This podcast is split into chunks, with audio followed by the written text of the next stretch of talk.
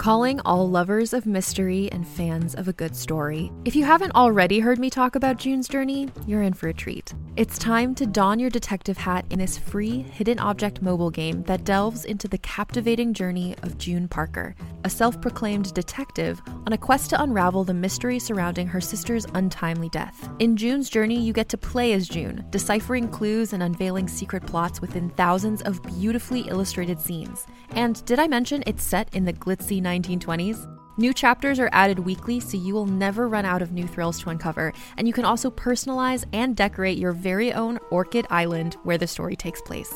How sharp are your detective skills? Find out when you download June's Journey on your Android or iOS device, or play online via Facebook Games. Your detective journey awaits.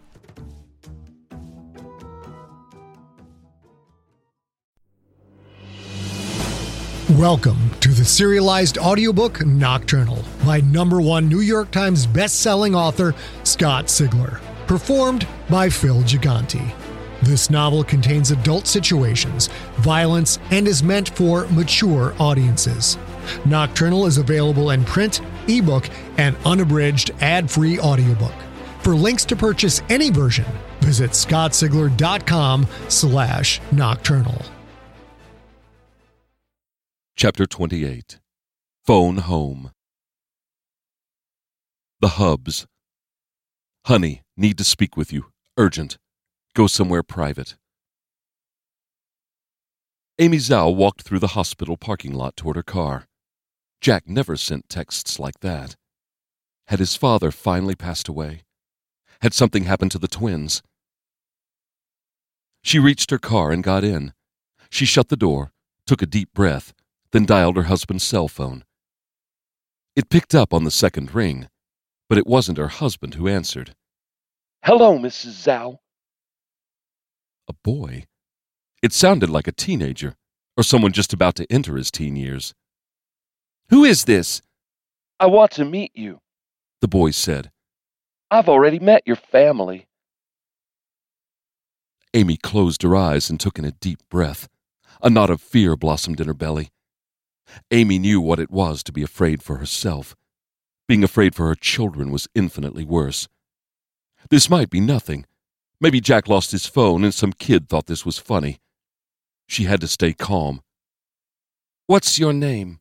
Rex? That feeling in her belly swelled into her chest, her throat. Rex. Deprovdechuk? You already know me. He said. How nice. Rex. The boy who had strangled his own mother to death with a belt. The boy who was somehow mixed up with Marie's children. Somehow connected with the deaths of Oscar Woody, Jay Parlar, and Bobby Pigeon. The boy her entire police force hadn't been able to find. Rex, listen to me. I don't know what you think you're doing, but you need to turn yourself in. I'm at your house. He said. My family came to visit your family. You have a very nice house, Mrs. Zou. He was at her house? Oh, God. What was going on? Amy had to keep control of this. Make the boy understand he was in deep shit. That's Chief Zou, Amy said. As in Chief of Police. Yes, ma'am. Why else would I want to talk to you? Good, she said. Then maybe you know how much power I have, and what I'm capable of if you do anything to my family. Rex laughed. Come home right now, Mrs. Zou. Don't call for backup. I have people watching your neighborhood. We see cop cars, even those unmarked ones, and your family is in a lot of trouble. Amy's eyes squeezed shut. She forced them to open. Let me talk to my husband. Sure? Rex said. Hold on one sec. Amy waited, her heart hammering in her chest, every inch of her body crawling and churning. How could this have happened? How? Baby, Jack said. Jack! The girls! we're all okay. He said. But they'll hurt the twins if you don't do what they say. Oh my god, Amy, these things. They're not human. Images of the shark mouthed man flashed through Amy's thoughts. She felt tears streaming down her face. The boy spoke again. Twenty minutes, Mrs. Zou. Then we start slicing. If you hurt. A click from the other end cut off her threats. She set the phone in the passenger seat. She jammed the keys in the ignition, started the car, and shot out of her parking spot. Chapter 29 Chillin' Like a Villain Rex tried to relax in a big La-Z-Boy recliner. Sly said it was the chair most like a throne, so Rex should sit in it. His feet didn't quite reach the extended footrest. His heels dangled in the space between the pad and the seat cushion. I like this movie, Sly said, laughing. I've seen this one fifteen times. No, sixteen. They were watching Reservoir Dogs on Chief Amy Zou's TV. Rex had never seen it. Roberta hadn't liked gangster flicks. Rex was having a hard time concentrating on the movie, but it would pass the time until Chief Zou made it home. Pierre was upstairs with the father and the girls. Rex had worried that Pierre might kill someone, kill them early, but Sly assured him that Pierre could follow orders. I wish she had Lord of the Rings, Rex said. That's my favorite. On the TV, Mr. Blonde danced a slow shuffle across the screen, straight razor in hand, as the bloody, duct taped cop breathed heavily through his nose. Love this part, Sly said. Mr. Blonde is going to cut off that cop's ear. Hey, no spoilers! Sorry, my king. It's okay. Rex watched. Such a nice house. Way nicer than where he'd lived with Roberta. Way, way nicer than home. Home was really cool, but Rex wondered if the dampness and the dirt had an effect on everyone. There had to be a way to find them a better place to live, yet keep them hidden from all the humans that would burn them, kill them. Sly pointed at the screen. See that Mr. Orange, my king? Firstborn reminds me of him. Which one is Mr. Orange? Sly walked to the screen and put a finger on the actor lying on a ramp, his white shirt bright red with blood. This one. You can't trust Mr. Orange. He's looking out for himself. He's not looking out for the gang. Sly wouldn't stop talking about Firstborn. Sly was Rex's best friend, but his hatred of Firstborn was starting to get in the way. Firstborn seemed like a good guy. It was so complicated. Firstborn had saved the people from extinction, saved Rex's real mother. But he had also killed babies, killed Rex's grown up brothers and sisters as well. Sly hadn't killed any babies. Sly had killed Rex's enemies, had given Rex his new life. And Sly had fought Firstborn when Firstborn wanted to kill Rex. It was hard to figure all this out. Firstborn will be cool, Rex said. He knelt. He declared me king. Sly shrugged his big shoulders and returned to the couch. Sometimes people lie, my king.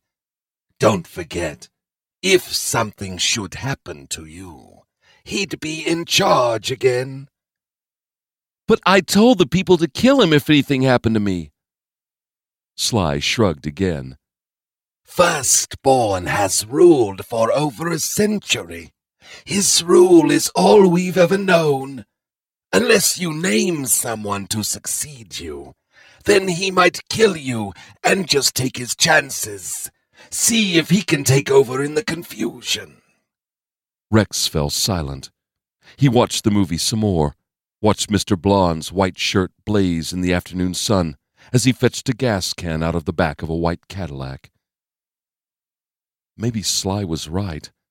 Firstborn had led for, what, like a hundred fifty years? Maybe it was hard to give that up. Rex needed to take that motivation away. Sly, what if I actually named a. What's the word? The word for who takes over if I'm gone. Successor? That's it, Rex said. If I named a successor, made it real clear, do you think Firstborn would support me? Do you think that would work? Sly's eyes narrowed in thought. Maybe. You'd have to tell everyone all at once, I think, so there's no misunderstanding about who would take over. If you did that, he'd know he can't win. Sly nodded slowly. Yeah, then I think he'd follow you for sure. On the screen, Mr. Blonde doused the duct taped cop with gasoline. You need someone you can really trust. Sly said. Otherwise, that person might try to kill you too. I don't want to see anything happen to you. Mr. Blonde flicked his lighter. Just before he could set the cop on fire, gunshots rang out. Mr. Orange shot Mr. Blonde several times. Mr. Blonde fell dead. Sly said Firstborn was like Mr. Orange. Rex turned in his chair to look at the snake faced man. Can I trust you, Sly? Sly looked down. Rex didn't know if a man with green, pebbly skin could blush, but Sly seemed overwhelmed with emotion. Of course, my king. I'll always do your bidding.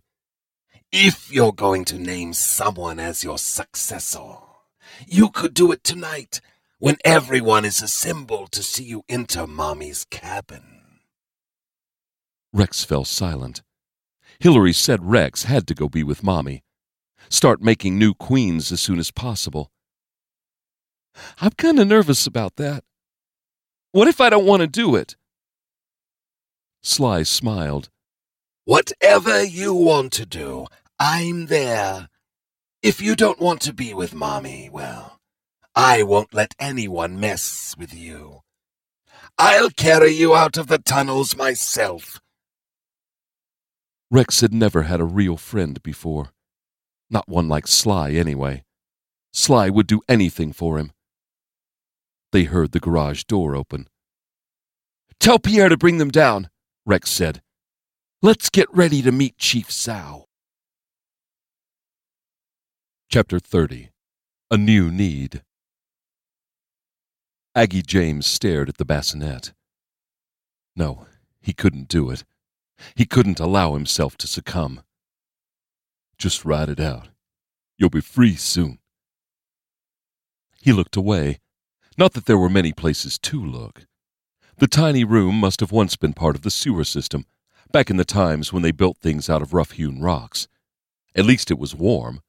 The room had power. Hillary had turned on a beat up heater and an old dehumidifier as soon as they'd arrived. He wore the same clothes he'd had on when Sly and Pierre had taken him to the White Dungeon. The clothes had been waiting for him here. Hillary had cleaned the jeans, shirt, and jacket. She'd given him a pair of tan work boots that were almost new, if you didn't count the blood stains set into the suede. For the first time Aggie could remember, he was clean, both inside and out. Yet now he felt a powerful urge, an urge that made him feel dirty. How could he want that? How the hell could he want that?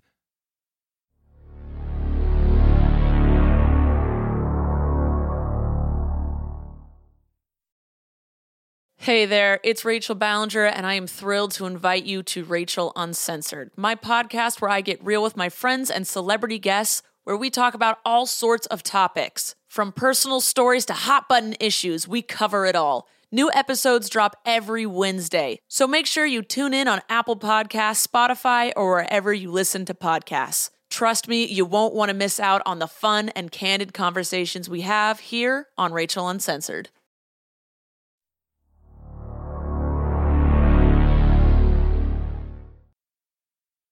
Aggie turned. He stared at the baby. So tiny, so helpless. But what would it become? Would it change to look like those things that had chased down the teenage boy? The baby hadn't hurt anyone. The baby just was. Aggie walked to the bassinet and looked down. The baby slept so peacefully, so quiet, all bundled up in that blanket with the strange symbols. Aggie thought of the day his daughter had been born, thought of her tiny fingers, and the way her eyes had closed when she'd slept against his wife's chest. But this boy wasn't like Aggie's lost child. This boy was Hilary's kind, the killing kind. This was a creature of evil. So why did Aggie want to pick the baby up? Why did he want to hold it? The urge consumed him. It was even more powerful than that inexplicable lust that had overtaken him while watching Mommy in her cabin. It was more than a want, it was a need. He needed to pick up that baby, needed to protect it. He could fight it no longer. He reached into the bassinet and gently lifted up the tiny sleeping form. Aggie held the baby to his chest, one hand under the baby's tiny bottom, the other hand on the back of the baby's head. Aggie started to bounce slightly. Don't you worry, he said. It'll be okay. It'll be fine. It was just a baby, goddammit. This child was no more responsible for what his kin had done than Aggie was responsible for the actions of his asshole grandfather. The boy didn't have to turn out like Hilary. He didn't have to turn out like those kids in the maze. The small room's metal door screeched as it opened, the bottom scraping heavily against the cinder block floor. Aggie instinctively turned the baby away from the door, protecting it with his body. He looked over his shoulder to see who had come. Hilary. She entered and smiled. How nice. You are holding the baby. Aggie nodded. She reached out her wrinkled hand and smoothed the baby's blanket. Aggie fought an instinct to pull the baby away from her. He had to keep his cool. She again looked at Aggie. Her happy eyes returned to their normal hard eyed stare. Are you ready to learn what you must do? Aggie nodded again. You are to find this baby a good home, she said. You take him out of here. Find him a good home, a loving home, a safe home. She stared at him, as if waiting for an answer, waiting for confirmation. He had no idea what he should say. Repeat it, she said a safe, loving home. Yes, ma'am. A safe, loving home, but, well, how do I do that? Hilary pointed a finger at the ceiling. You live up above. Find someone who wants a baby. Someone who will stay in San Francisco. Do you understand? They have to stay here. You must find someone. Do you know people? Aggie had zero idea of who had taken a little black baby, but he nodded. Sure, of course. I know people just like that. Good, she said. I knew I chose right when I chose you. When you find the people who will take him. She reached into her sweater pocket and pulled out an overstuffed brown envelope. You give them this. Inside the envelope, Aggie saw a thick stack of hundreds. You listen to me now, Hilary said. You listen carefully. I have people up there. No matter where you go, we can find you by your smell. You do what I say, and you are free. You do not do what I say. Then wherever you go, I will reach out from here and pull you back in and then you will be the groom. That giant slug of a woman, being tied to the dolly, then the maze, the monster children. Aggie nodded madly. If this was the price of freedom, he would fulfill her mission. Yes, ma'am, I understand, but. His voice trailed off. He wanted to ask a question. But what if the answer made her change her mind? No, with all the trouble she'd gone through, she wasn't going to suddenly take the baby away. He had to ask. Why don't you take him? Aggie said.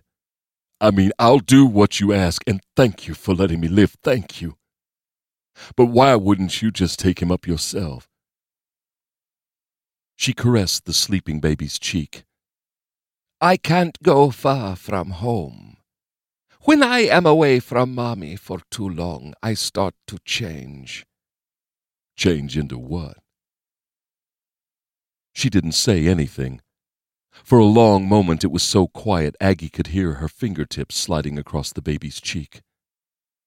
Finally, Hillary looked up. You ask too many questions. Don't you want to help me? Oh shit, had he blown it? Aggie nodded, hard. Yes. I want to do this for you. Never mind, I asked. Just let me take the boy up, please. He would find the boy a home. Forget the questions, that was stupid. All Aggie wanted was to get away from this crazy place and this crazy old woman. She reached out again, but this time her fingertips caressed Aggie's cheek. It took everything he had not to recoil in disgust. Now I let you go, she said. I give you life. In return, you give this baby a future. He nodded again, couldn't stop himself from nodding. Thank you, Hillary, Aggie said, and he meant it. I'll do it. Follow me and be very silent. I will show you the way out. Chapter 31 None More Black. Bryan Clauser at his side, Pookie Chang stepped out of the elevator onto the third floor of the SFGH mental health wing. Pookie had sweet talked their way into the building. The staff was on edge, but Bryan's badge helped overcome initial objections. Pookie couldn't wait to get his own badge back from Zou. They walked down the hallway of Ward 7A. Pookie took note of the reinforced doors with their electronic locks.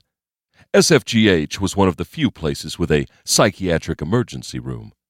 The hospital took in patients with all manner of psychiatric issues and at all times of the night. It was to be expected that some of those patients were violent and needed secure holding facilities. That made 7A the most locked down, defensible spot in the hospital, which was probably why Zou had put Erickson here. Pookie and Brian turned down a hall to their left. It wasn't hard to spot which door led to Erickson's room. The two men in full SWAT gear standing outside of it gave things away. They wore thick black jackets, made even bulkier by the body armor that covered them, the men had armored gloves and knee pads, heavy black boots, and black helmets with goggles waiting to be pulled down in front of their eyes. Black AR 15 assault rifles hung from their necks, barrels angled to the floor. They look serious, Bryan said. You're just jealous because they wear more black than you do, Pookie said. The men did look serious, though, and not at all happy about pulling what appeared to be guard duty. I know those guys. Shocker. Bryan said. The one on the left is Jeremy Ellis. The other guy's Matt Hickman. Come on. Pookie walked toward them. Bryan followed. Helmeted heads swiveled toward them. Hickman's hands flexed on his AR 15. Ellis held up a black gloved hand, palm out. Hold it, Chang. Pookie stopped. Jeremy, my man, how's the softball team?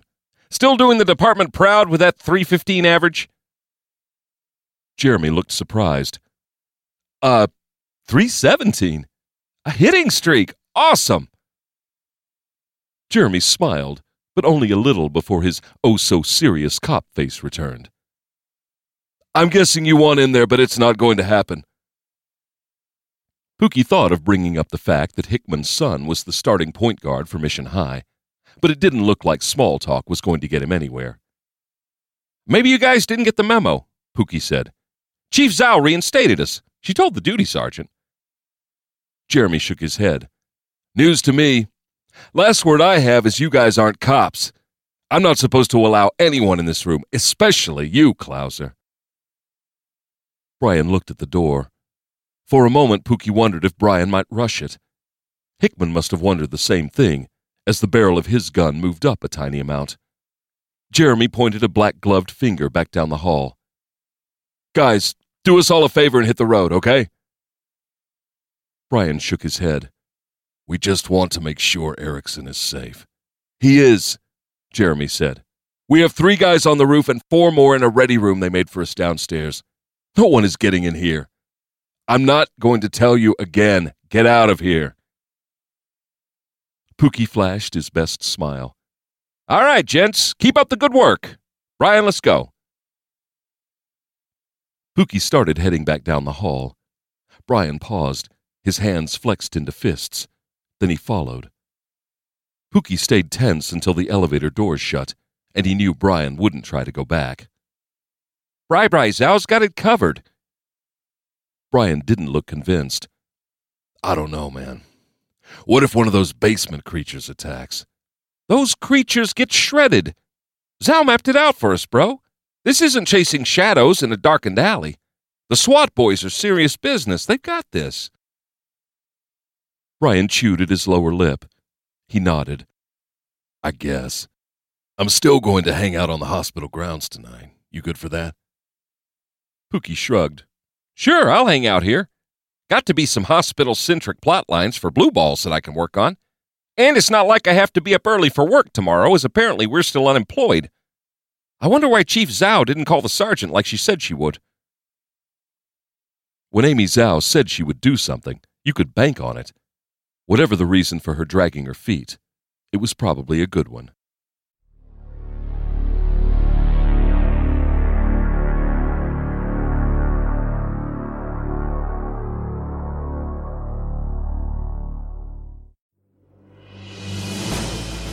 You have been listening to Nocturnal by Scott Sigler, performed by Phil Gigante, produced by Empty Set Entertainment. The Nocturnal audiobook was directed and engineered by Corey Young.